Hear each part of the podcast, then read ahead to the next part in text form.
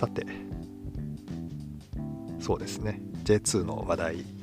ちょっと触れてみたいと思いますけど。前回の配信の後に松本山賀との試合があったと思うんですよね。結果で言うと確か1対1の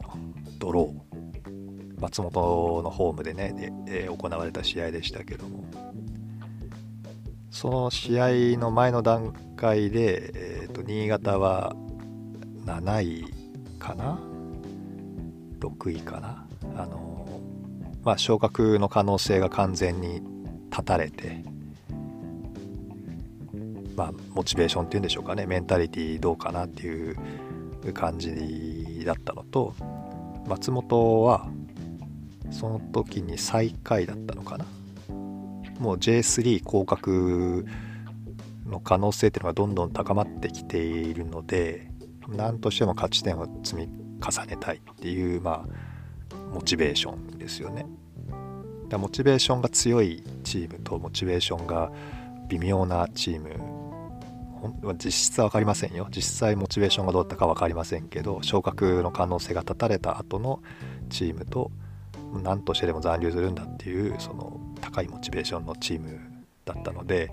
順位はあんまり関係ないというかその時の順位でこれ楽勝で勝つでしょうみたいなっていうのはまあ考えにくいっ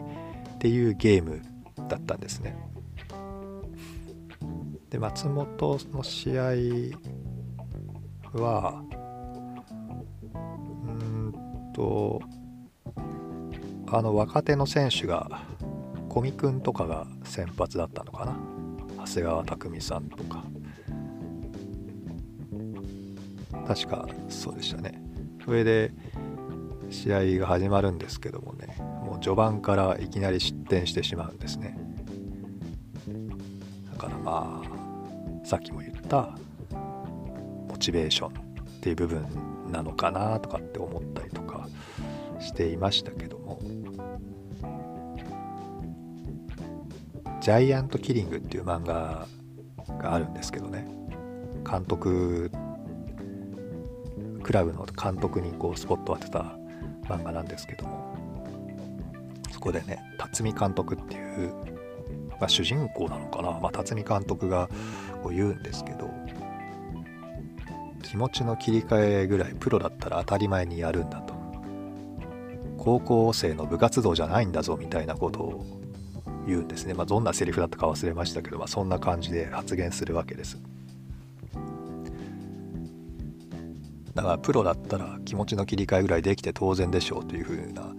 ことを言うんですけど、まあ、実際はそうはいきませんよね。人間の感情というか心理がありますんでね。そんなこともあって新潟は難しいメンタリティーで試合に入ったわけですけどまあそれせいなのか何のせいなのかいきなり失点してしまうんですよね。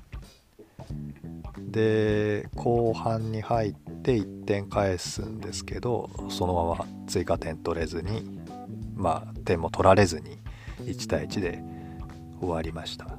でここ何試合かと比べるとその松本山川のディフェンスっていうんでしょうかね確かにここ何試合かのチームと比べるとやっぱり緩い感じがあるんですよね。順位が下の方になってしまう理由もなんかうなずけるというか。だから新潟にとっては得点できる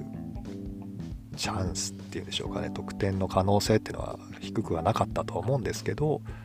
そういうチーム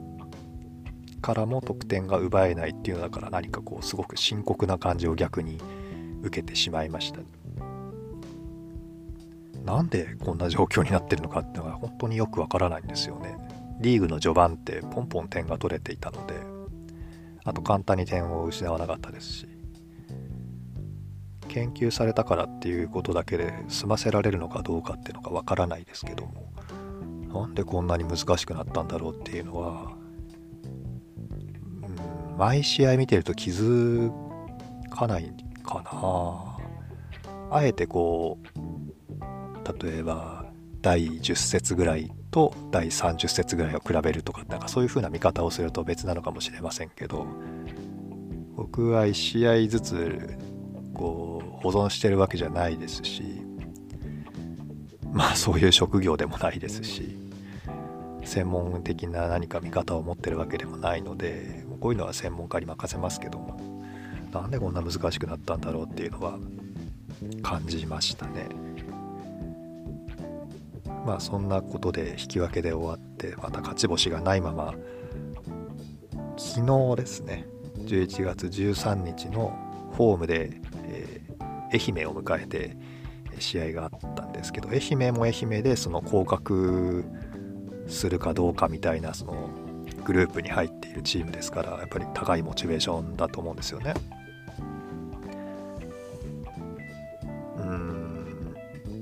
まあ結果から言うと2対0で勝ったんですけども。なんでしょうね。なんかすっきりしないというか。結果は勝ったんですよ。内容がどうかっていうと、まあ、押し込んでいたしボールを渡さずにね主導権持ってやっていたんですけども。何て言うんでしょうね。なんかこうここまでの引き分けとか負けの試合のせいなのかよよしとかやったーみたいな感じとちょっと違うんですよね。なんとか勝ってよかったなみたいな雰囲気を自分は持ってしまっていてうーん、まあ、いい時の新潟だったらなんかもっと圧倒するんじゃないかって思ったんですけどそこがメンタリティの差なんでしょうかね。愛媛ちゃんとブロック作って、まあ、結果的には2失点してますけどもそんな新潟のやりたいようにはやらせてませんでしたし悪い感じじゃなかったんですよね。相手から見てて。だから新潟が、まあ、勝てたのは今回はそれで運がこちらに働いたのかなとかっていうふうにまあ、感じてはいるんですけども、まあ、来シーズンの課題でしょうかね。ただ何が課題なのかっていうのが私はもちろんよくは分かっていないんですが。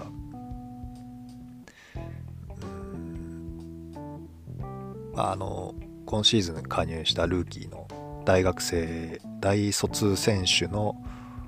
遠藤亮さんっていう人がねロスロスタイムって言わないかアディショナルタイムに入ったぐらいからプレーし始めて、まあ、J リーグのデビューを飾ったわけですけどそういう若い選手がねどんどん出てきてチームが活性化していったらいいなとそれが来シーズンにつながるんじゃないかなというふうには思ってはいます。Thank you.